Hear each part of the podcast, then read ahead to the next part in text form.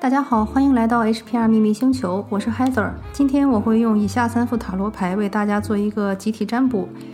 来看一下这一辈子你的天赋所在、你的性格特征以及你的使命。今天用到的三副塔罗牌呢，是大家熟悉的韦特塔罗、约瑟芬的 Cura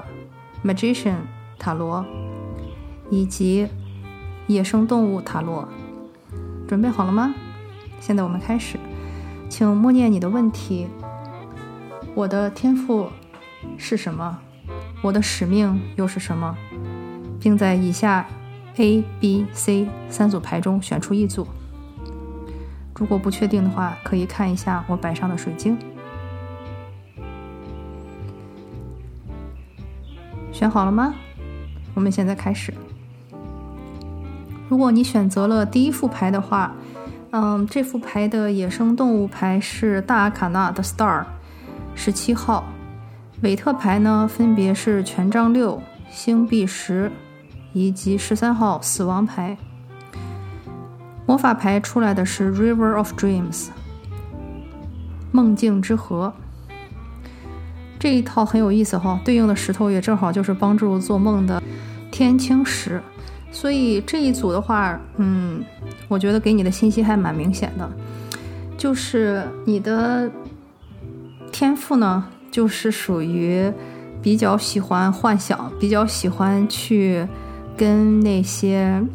呃大自然，尤其是那些超越了人类存在的那种嗯东西去沟通。比如说，很喜欢仰望星空啊，看着星星许愿呀。然后你其实最适合你的这种。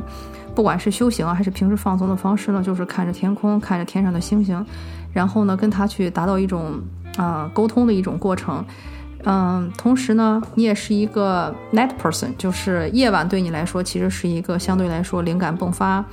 呃，精力旺盛，然后也很有兴趣工作的一个时刻。那个时候你会收获无数的灵感，尤其是在做梦的时候，因为呢，梦境是一个很重要的。我们的潜意识跟我们沟通的一个方式和时刻，所以呢，如果你选中这一组的话，你的梦境应该是非常的丰富多彩啊，非常的那种难以想象。你的那种工作呢，也是要在梦境中去完成的，比如说可能在梦中会给你一些对现实的提醒啊，或者提醒一些你应该注意到的功课啊，嗯，然后呢，告诉你一些日常生活中你忽略到的东西啊，或者你有可能在梦境中去执行一些工作。呃，比如说，就是帮这个大佬们打打工，但是是在灵界打工的方式去帮他们完成一些现实生活中可能被你的表意识暂时克服的一些东西。呃，然后关于这一组牌呢，我觉得，嗯，你们的天赋所在呢，其实就是说，你们应该已经在事业上或者是在，嗯。那种世俗的，就是大家的这种评价标准中呢，就已经做得蛮成功的。就是不管是学业呀，可能你是个学生，也可能是工作啊，就是那你就是证明你在工作中已经有了一些年的一个积累。因为这是一个集体占卜，所以呢，大家可能来自于各行各业，然后年龄也差距蛮大的。所以就是一般上来说，如果出现了这张权杖六的话，就是证明不管你现在就是世俗。标准你是到了哪个阶段，你应该做的都是蛮成功的。如果你是学生的话，可能证明你的学业一直很顺利啊。如果你是工作的话，证明你在工作上其实已经有所成就，并且大家都已已经认可了你的能力，啊，这么一种状态。呃，然后呢，而且你的家境也非常好啊。这个，嗯。星币十一出来，就是感觉你是祖上会给你很多东西的。这种给你的很多东西，有可能是物质层面，也有可能是精神层面。如果是物质层面的话呢，就是说你的，呃，家庭条件应该是非常优厚的。就是你的，嗯，比方说像祖父祖母啊，或者是祖辈父辈，应该给你留下了蛮不错的一些，呃，物质条件，让你去。衣食无忧，比方说留了很多房子呀，或者留了很多什么基金啊、财产啊什么的。然后呢，精神，如果你从精神层面或者说魔法层面来看呢，就是你们家族里应该肯定也是有人是有这种通灵天赋，或者说是，啊，长时间与啊灵界保持一个比较密切的沟通。比如说，我知道很多人家可能有一个。嗯，经常去用的一个什么道士啊，或者一个占卜的人啊，或者是经常去庙里去供奉啊，啊，或者是有那种关系非常亲近的那种啊灵界人士的那种，就是你们家也是有这方面的基础的，嗯，还是那句话，这是集体占卜，所以就是有可能对应的是你的物质，也有可能对你的精神。但是不管怎么样，你的先祖都给你打下了非常良好的基础，嗯，所以呢，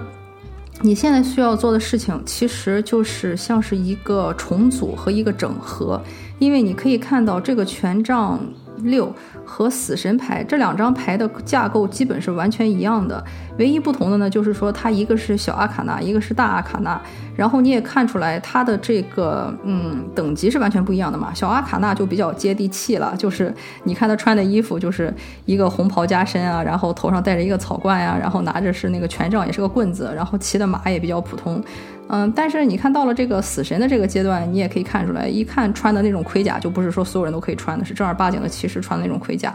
嗯，然后那个旗子也比以前华丽很多，这个马的这个档次也高很多，而且就是所到之处寸草不生。嗯，就是大家都很害怕它的到来，又非常的，嗯，就是呃，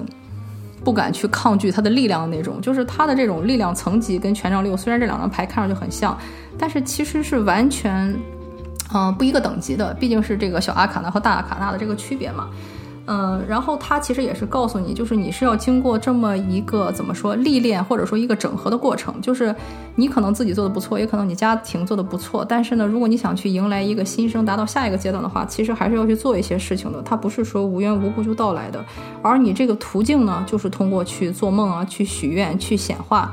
去啊，相信这些梦境中啊，或者说催眠中啊，或者说冥想中啊，给你传递到的这些信息，你把这些信息全都整合起来，变成你自己的东西。你就可以完成这个升阶的这个过程，不是说一定可以升阶哦，但是说这是一个挺关键的一个过程，就是旧的不去，新的不来嘛。死神他一所到之处，虽然说是寸草不生，然后呢，可能很多人很害怕死神牌，但是其实我个人非常喜欢死神牌，因为旧的不去，新的不来，你不把你的这些旧的东西去移除掉，很难去迎接来这些新的东西。呃，这张牌呢，我觉得就是它这两个，呃。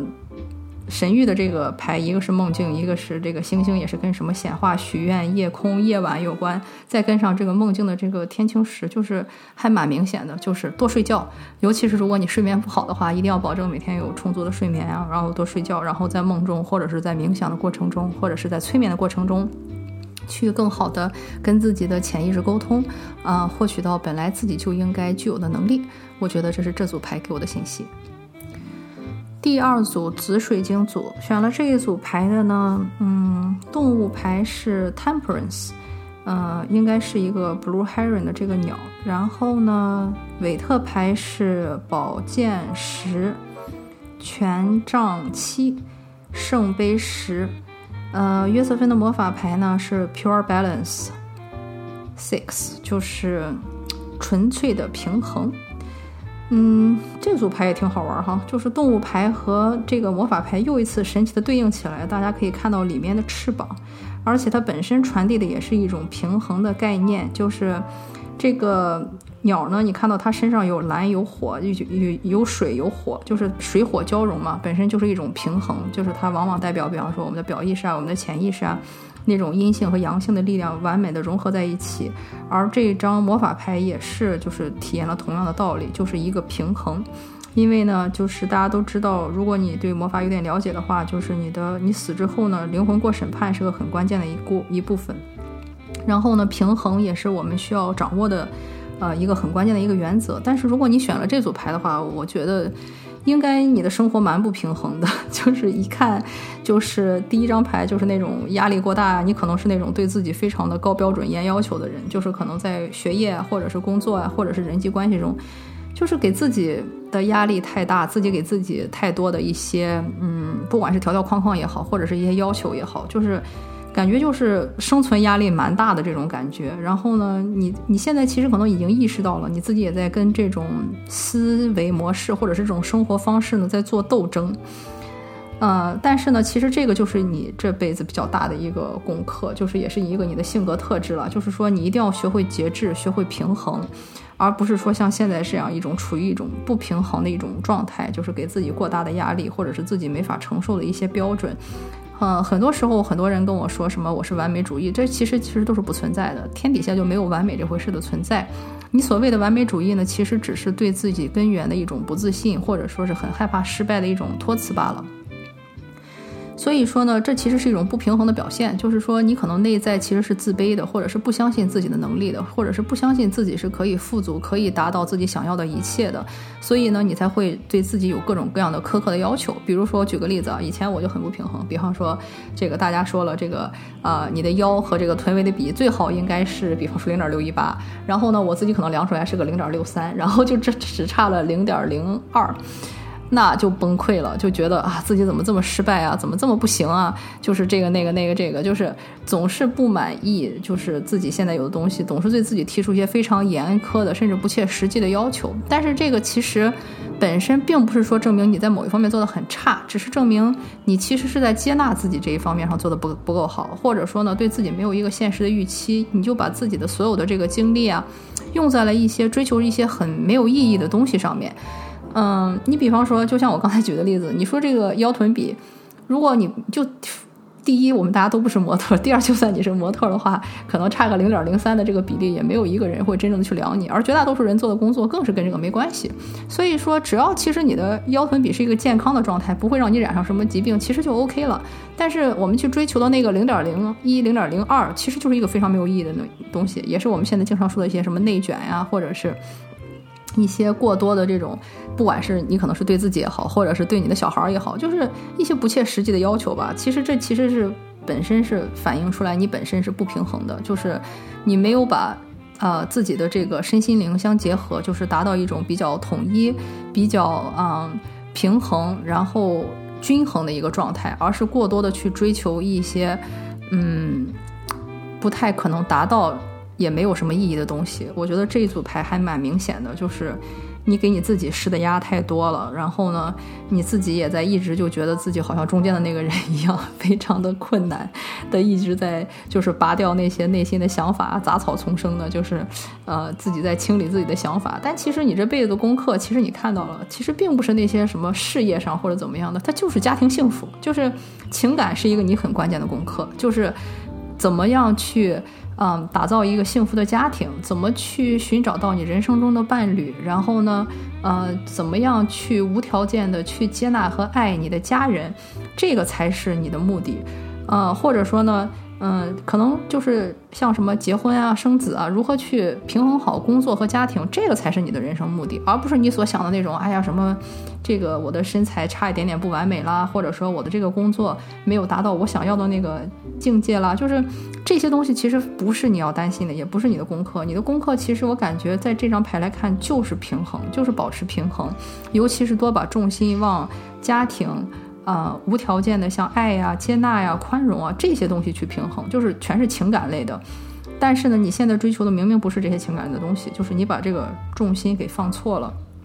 但是对你来说，这辈子最关键的功课，其实反而是学会节制，学会平衡，学会怎样把这种水和火的力量交融在一起，阴和阳的力量交融在一起，而不是光突出自己的一部分特性。比如说，我知道有一些男性，他可能非常阳光气足啊，然后但是他就缺乏一些女性的力量，或者说有一些女性，她可能是就是太注重于自己。女性这种，比方说多愁善感呀，或者优柔寡断这一块，而缺乏一些男性力量。不管怎么样，这都是不好的，因为这都是不平衡的。我们每一个人其实本来就没有这种性别的存在，呃，可以是男，可以是女，可以喜欢男的，也可以喜欢女的，就是不管是阴还是阳，它都应该是一种平衡的状态，这才是一个比较健康的。而不管你的先天性别是怎么样，但是这组牌一出来，很明显就是觉得你这一点其实没有做得很好，而你注意需要注意的东西呢，其实反而是。保持平衡，保持节制，然后注意好这种啊阴阳能量的这种啊交汇，或者是这种平衡，是你最需要做的事情。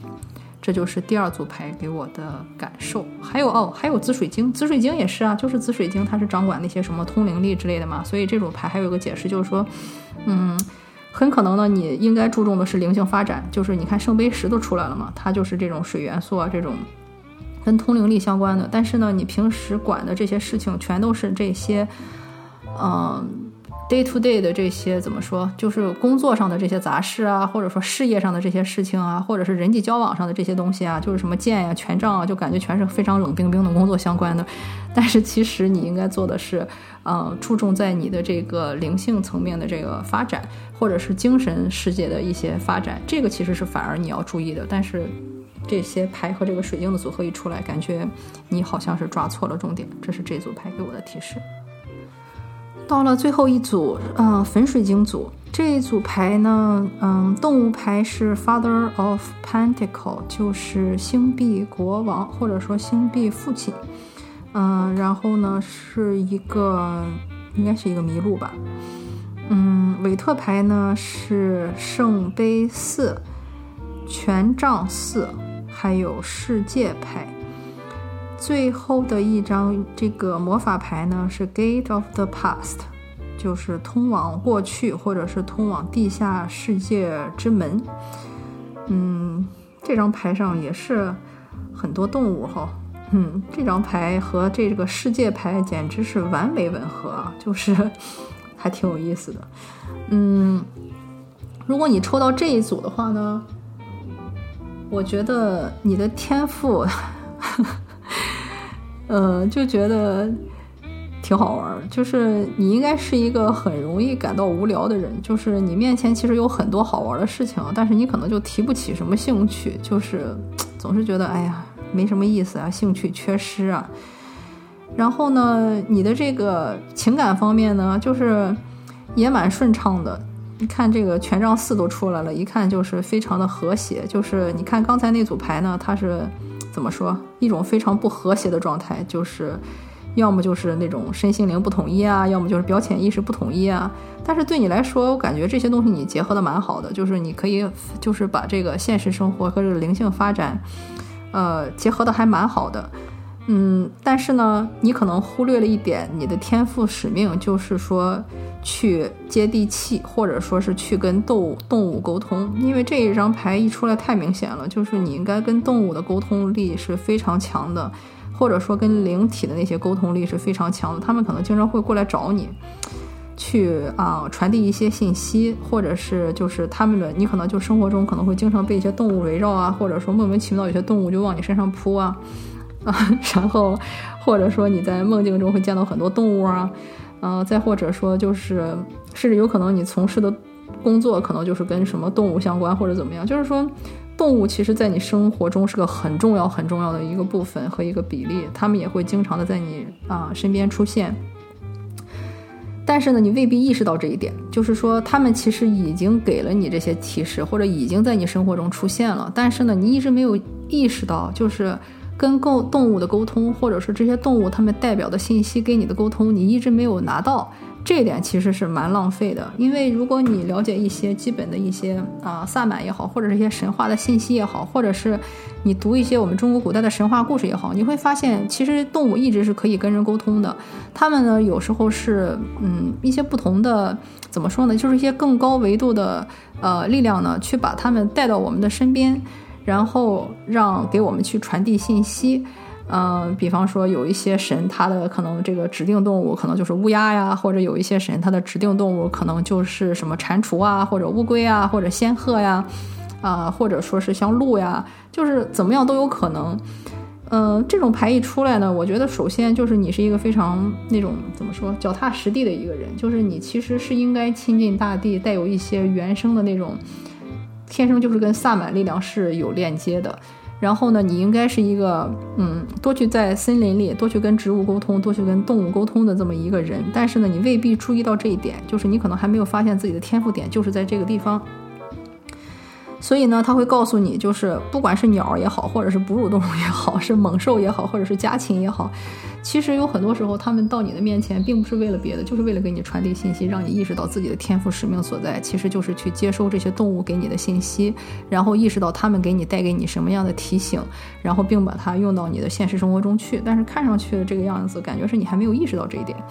嗯，然后那个 Gate of the Past 和这个世界的世界牌呢，也是这样的，就是说。如果你想要达到你的这个天赋使命的话，其实你千万不要说害怕去把过去的一些嗯历史遗留问题去解决掉。然后呢，也不要害怕，万一有那些嗯，怎么说，地下力量或者比较黑暗的力量去找你，也不要害怕。就是这个东西都是你人生使命中的一部分。有一些人他可能下三轮不太稳，他就说啊，我好害怕看到什么鬼啊，什么怪呀，或者说看到什么东西。嗯，但是你要知道，这些东西它都它是其实不会怎么伤害到你。然后你只要设计好自己的一个界限，然后呢，把自己的这个，呃。身体的这个平衡做好，它其实不会伤害到你什么。但是如果你不去很抗拒这一点，不愿意接收自己这种能力的话呢，反而会不能去完成你所要的这种使命。所以我觉得就是你一定要怎么说，认识到自己的这种天赋，然后同时要接收这一切。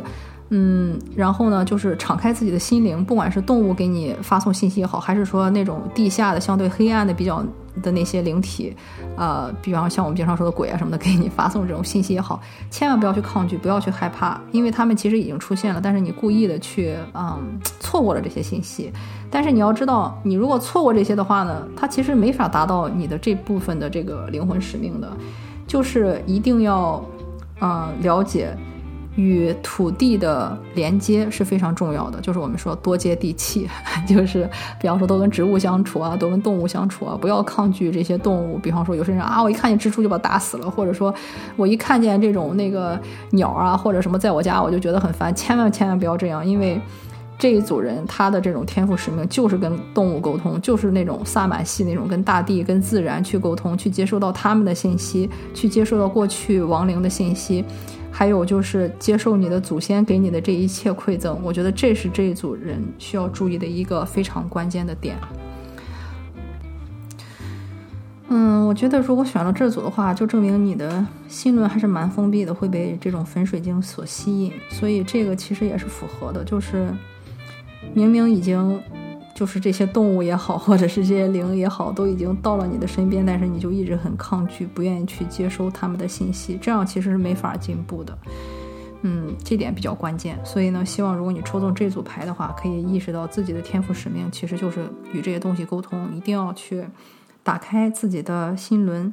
嗯，打开自己的这种防备。嗯，让这些信息去自由的流动，然后呢，就可以达到一个比较平衡的一个，嗯，一个点吧。然后你看这一个也是出来的这个牌都是非常对称的，全是四四四啊，圣杯四，权杖四，还有这个世界牌四个动物，然后这个过去之门也是四个动物，所以就就是感觉，嗯。这种东南西北四个方向，你都要去啊，相对来说非常平衡的去掌握，千万不要说厚此失彼，或者说是，嗯，过多的去偏向某一个方面，